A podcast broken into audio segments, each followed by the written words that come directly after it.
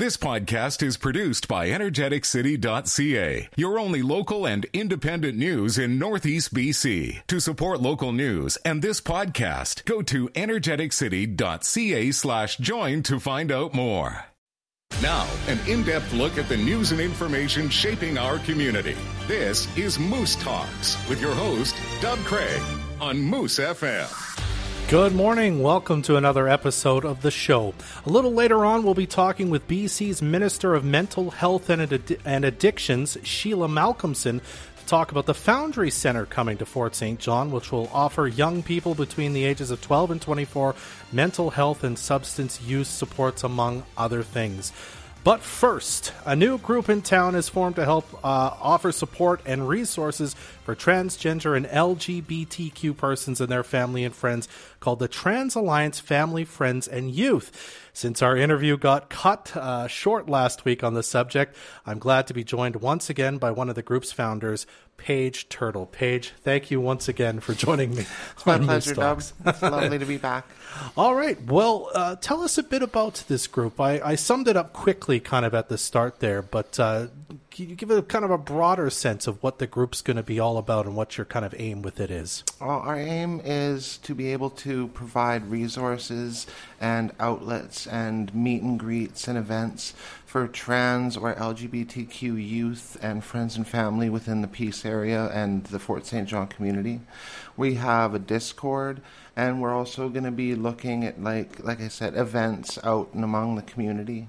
Okay, so it's not just about here's where you go to find this thing, which is important, but also about let's just come together and talk and be friendly and be social and, and sort of from that way they learn that you're not alone in things, I guess, eh? Yeah. It's really important for people to learn that there are other people. Sometimes it can feel really lonely mm-hmm. being a trans person or an LGBTQ person, and maybe not a lot of your circle embraces that sort of lifestyle. So knowing that there's a safe place that you can go to just talk to people, like find resources, but also just maybe make friends for adults to find people who also have children that identify as trans or LGBTQ and just socialize and mingle. Mm-hmm. Why now? Why did this group? Uh, why did you decide decide to sort of start this group in the last month or so? Was something happened uh, that uh, you you saw kind of a need for this in Fort St. John? Um, I met up with some people at the Pride Parade, and we kind of got to talking and found that there are a lot of gaps when it comes to resources and knowledge within the area, mm-hmm. and we really wanted to step forward.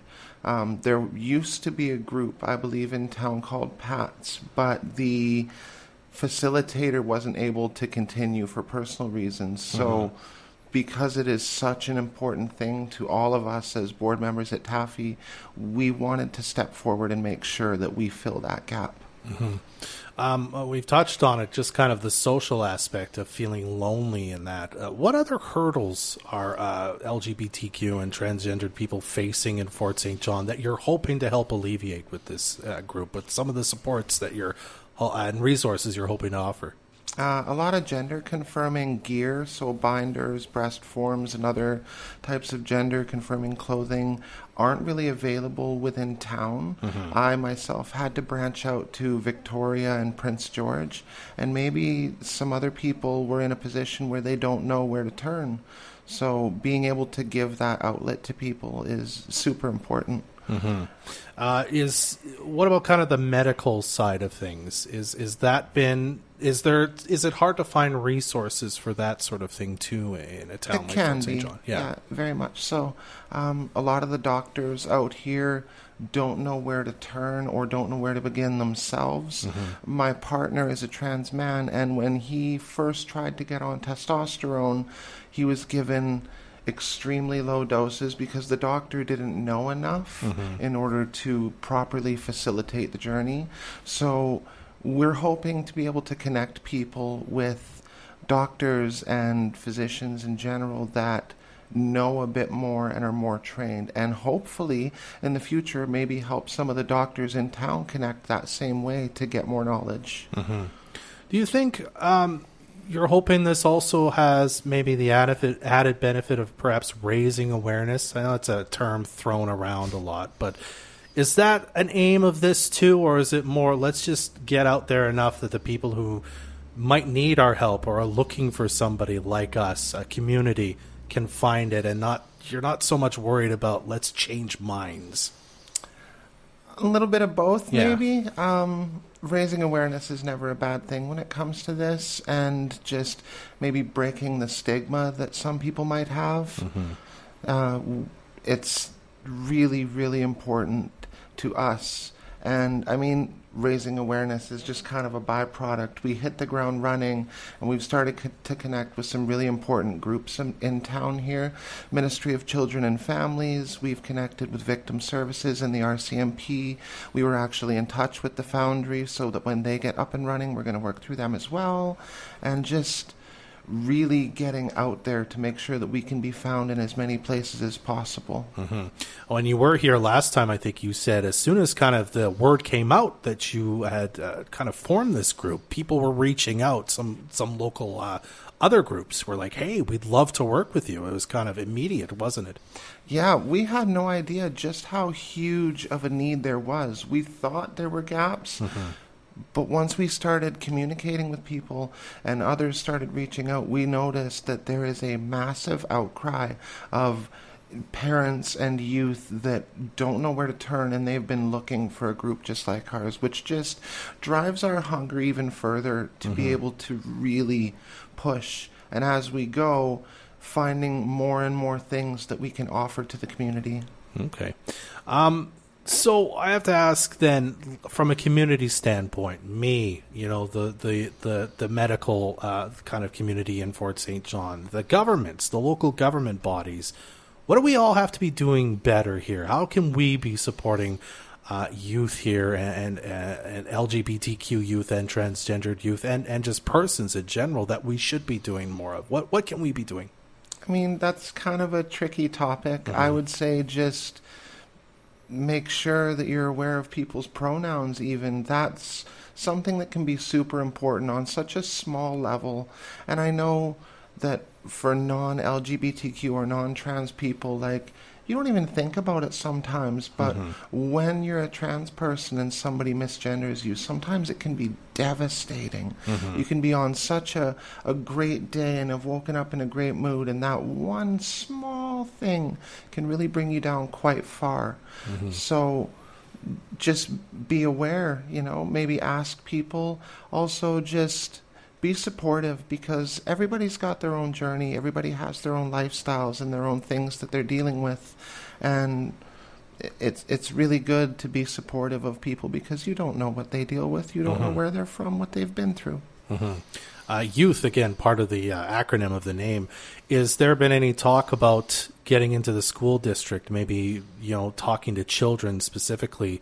Again, looking for people who need your help directly, but also sort of the raising awareness, the uh, ending the stigma side of things too. Absolutely. We were already in touch with um, the high school and some of the middle schools about putting up posters in our event for our event rather, and we're also going to be in contact with the school board pretty quick here to discuss potentially having presentations at the schools to just again bring awareness to the group in general. Wonderful.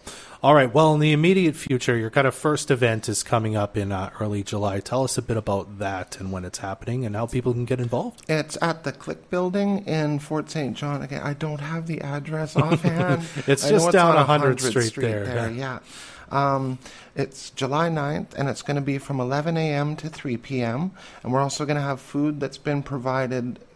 A huge thank you to Cobb's Bakery, Cass's Kitchen, Anila's Kitchen, the local Butcher Block, Amanda's No Frills, and the Fort St. John Save on Foods. They've all kind of helped us out with providing food and snacks and sort of amenities for the event.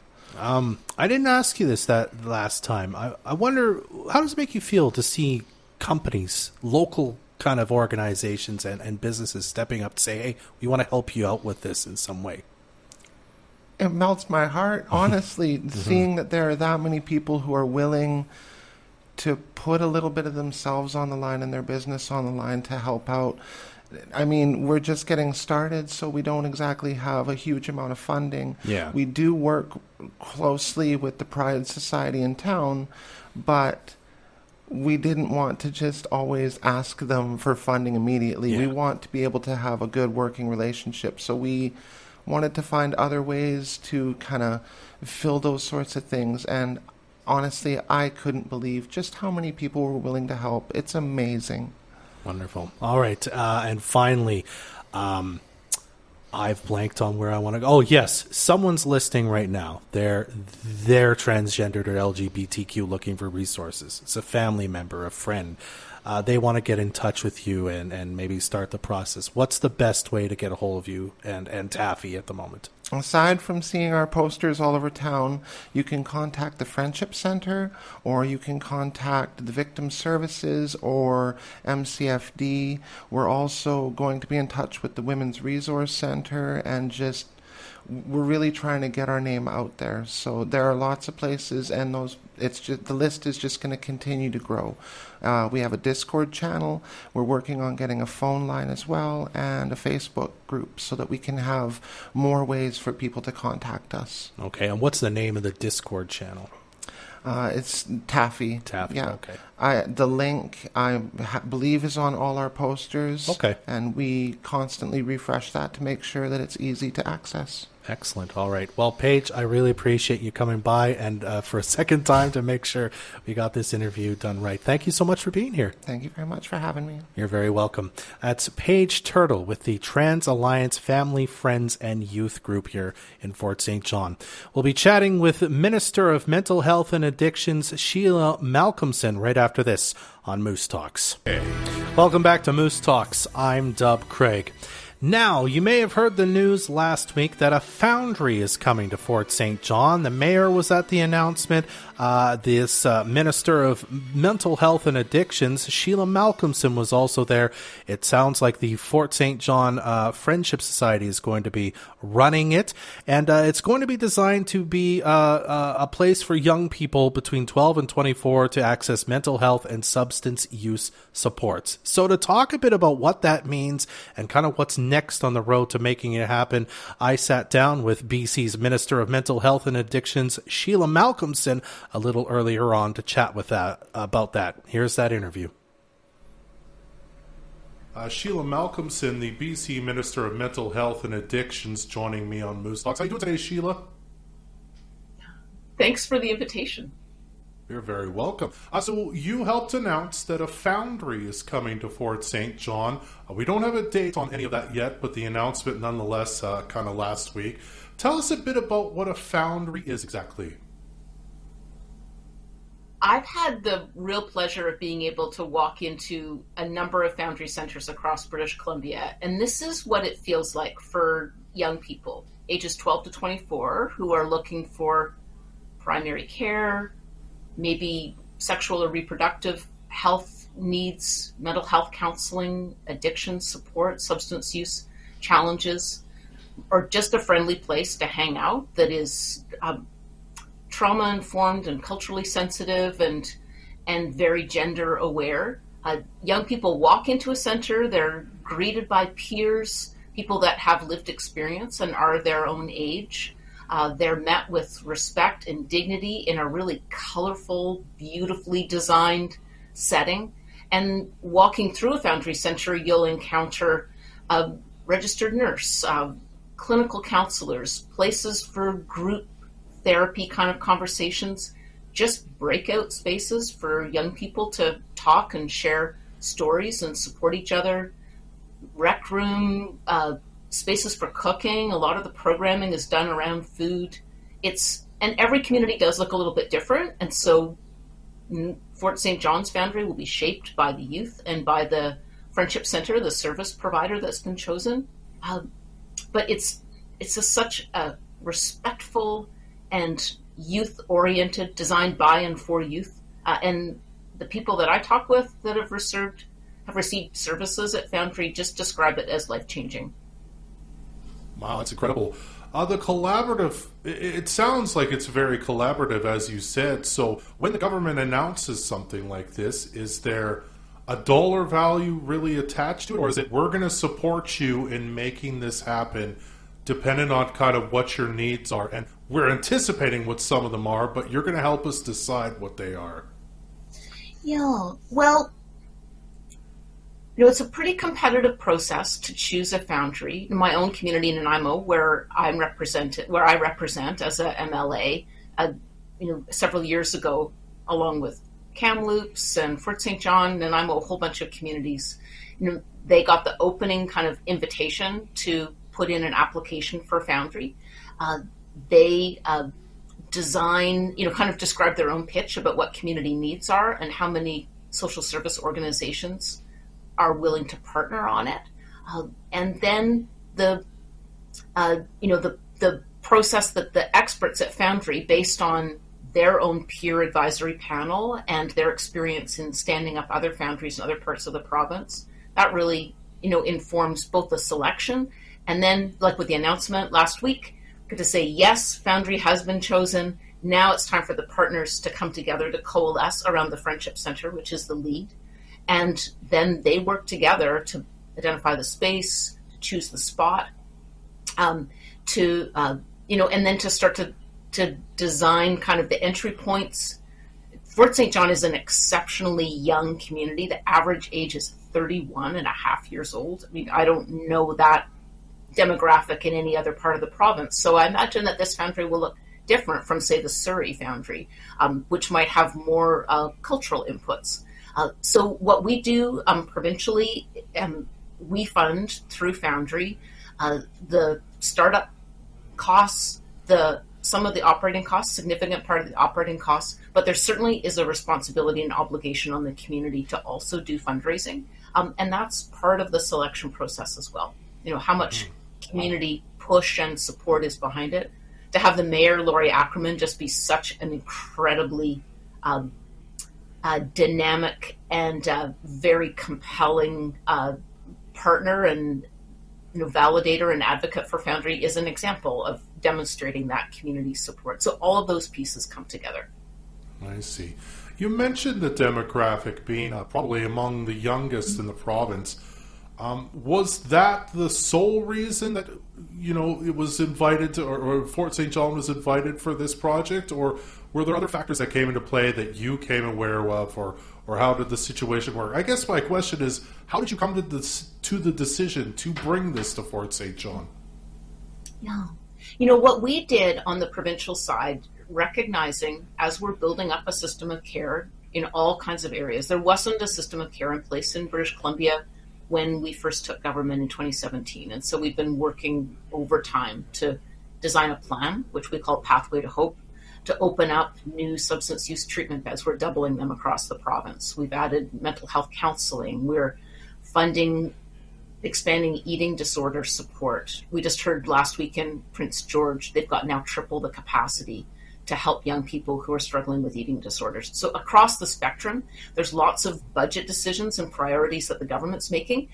But Foundry's a little bit different in that we knew this is a really good model. We want to fund the model, but there isn't a political filter that decides this is the community this is going to go to. Because me as minister, I want the people that are most on the front line and have the most experience to make that decision.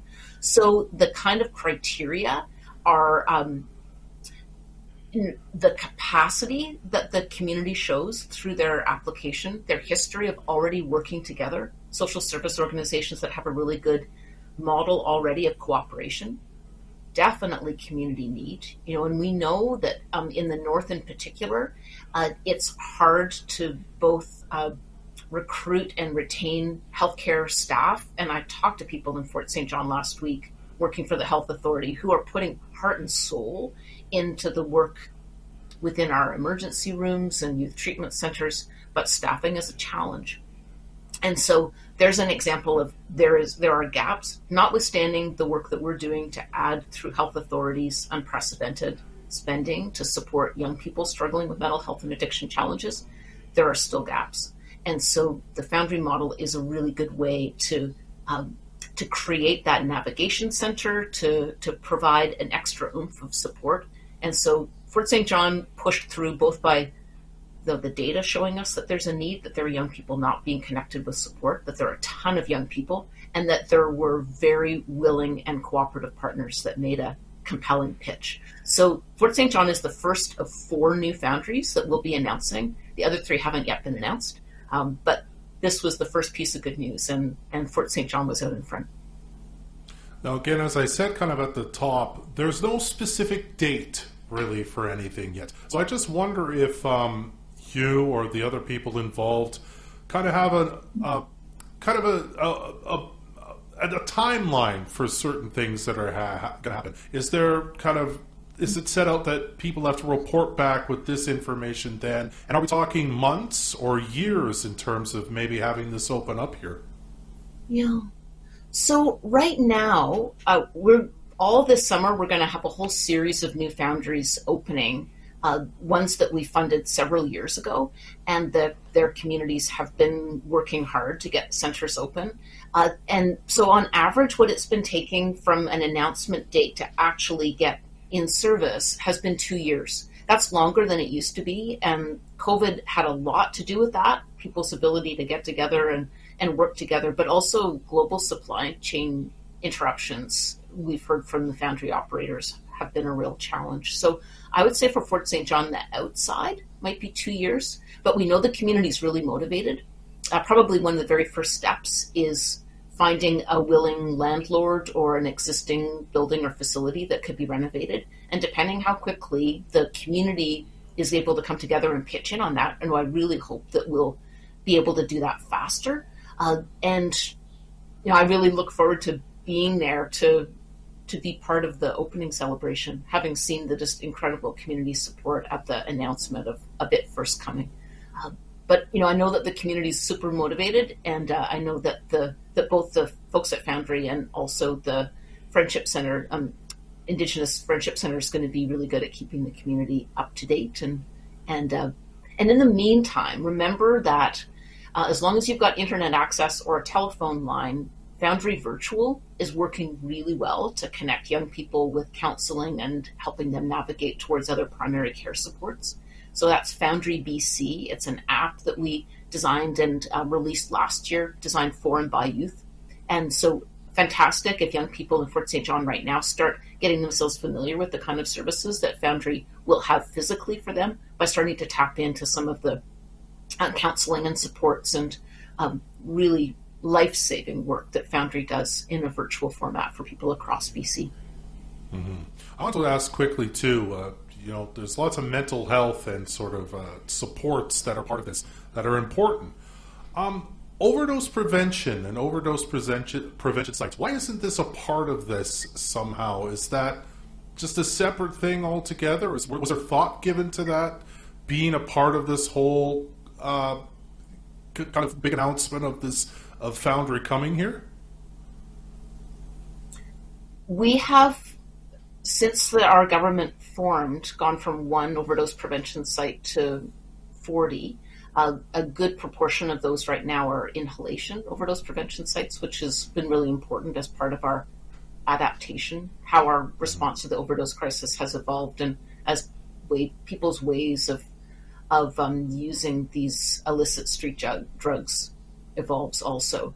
Uh, but there hasn't been any model where any of the foundries so far have co-located supervised consumption and uh, and a and a foundry center, and that's partly because we've got young people as young as twelve using a foundry, and we would much rather have the health authority and community service organizations uh, site appropriately supervised consumption sites. Now, certainly, Foundry would be in a position um, for um, older youth to orient them towards uh, tools to, if they are you know, challenged by substance use um, and are at risk of overdose, certainly navigating them towards the supports that are available. And there certainly are harm reduction materials that are available uh, at Foundry centers. Um, but we know we funded the Health Authority to open a supervised consumption site in Fort St. John we know that's been a real challenge, partly because of the city bylaws, which greatly limit um, the health authority's ability to move. And that is a problem for us to solve together, but not using the Foundry model. Uh, and a final question, quick, uh, question, pardon me, quick. Uh, you touched on this already. What sort of next then? What's the immediate thing that has to happen next for the Foundry? I think you said a landlord has to be found who's going to donate or give the space for it, right? That's right. Yeah. So, um, so now that that it's officially known that the Foundry will be coming to Fort St. John, now the lead organizations, the health authority, their other partners can start to do that public work of saying, look, we're looking to lease the space. Um, or are there city facilities that we can use? Um, are there ways that the health authority can uh, can share space in other ways? Uh, so uh, now it's public. Uh, we really put it to the communities to lead because every community is different. Every place has got different, you know, contractors, people that are willing to donate labor. Um, you know, we know that there's just so much building, so much economic activity that sometimes just getting uh, the folks to do the building work can be a challenge. And so that's part of the scheduling work that will happen now. But bottom line is everybody is feeling the urgency of the need to connect more people with both mental health and substance use supports, let alone primary care, counseling, peer connection. You know, this has been such a really challenging period of time for youth where they've been much more isolated than anybody should growing up. And so everyone feels the urgency, the need to get the space, to get the program set up. We just opened a Foundry Center three weeks ago in Comox Valley, and uh, they really built that place as quickly as they could given the pandemic. And we're really hopeful that this will, uh, Fort St. John's will, will come together faster. Uh, but being in that uh, pavilion announcing that we are bringing Foundry, uh, how many people were in the space.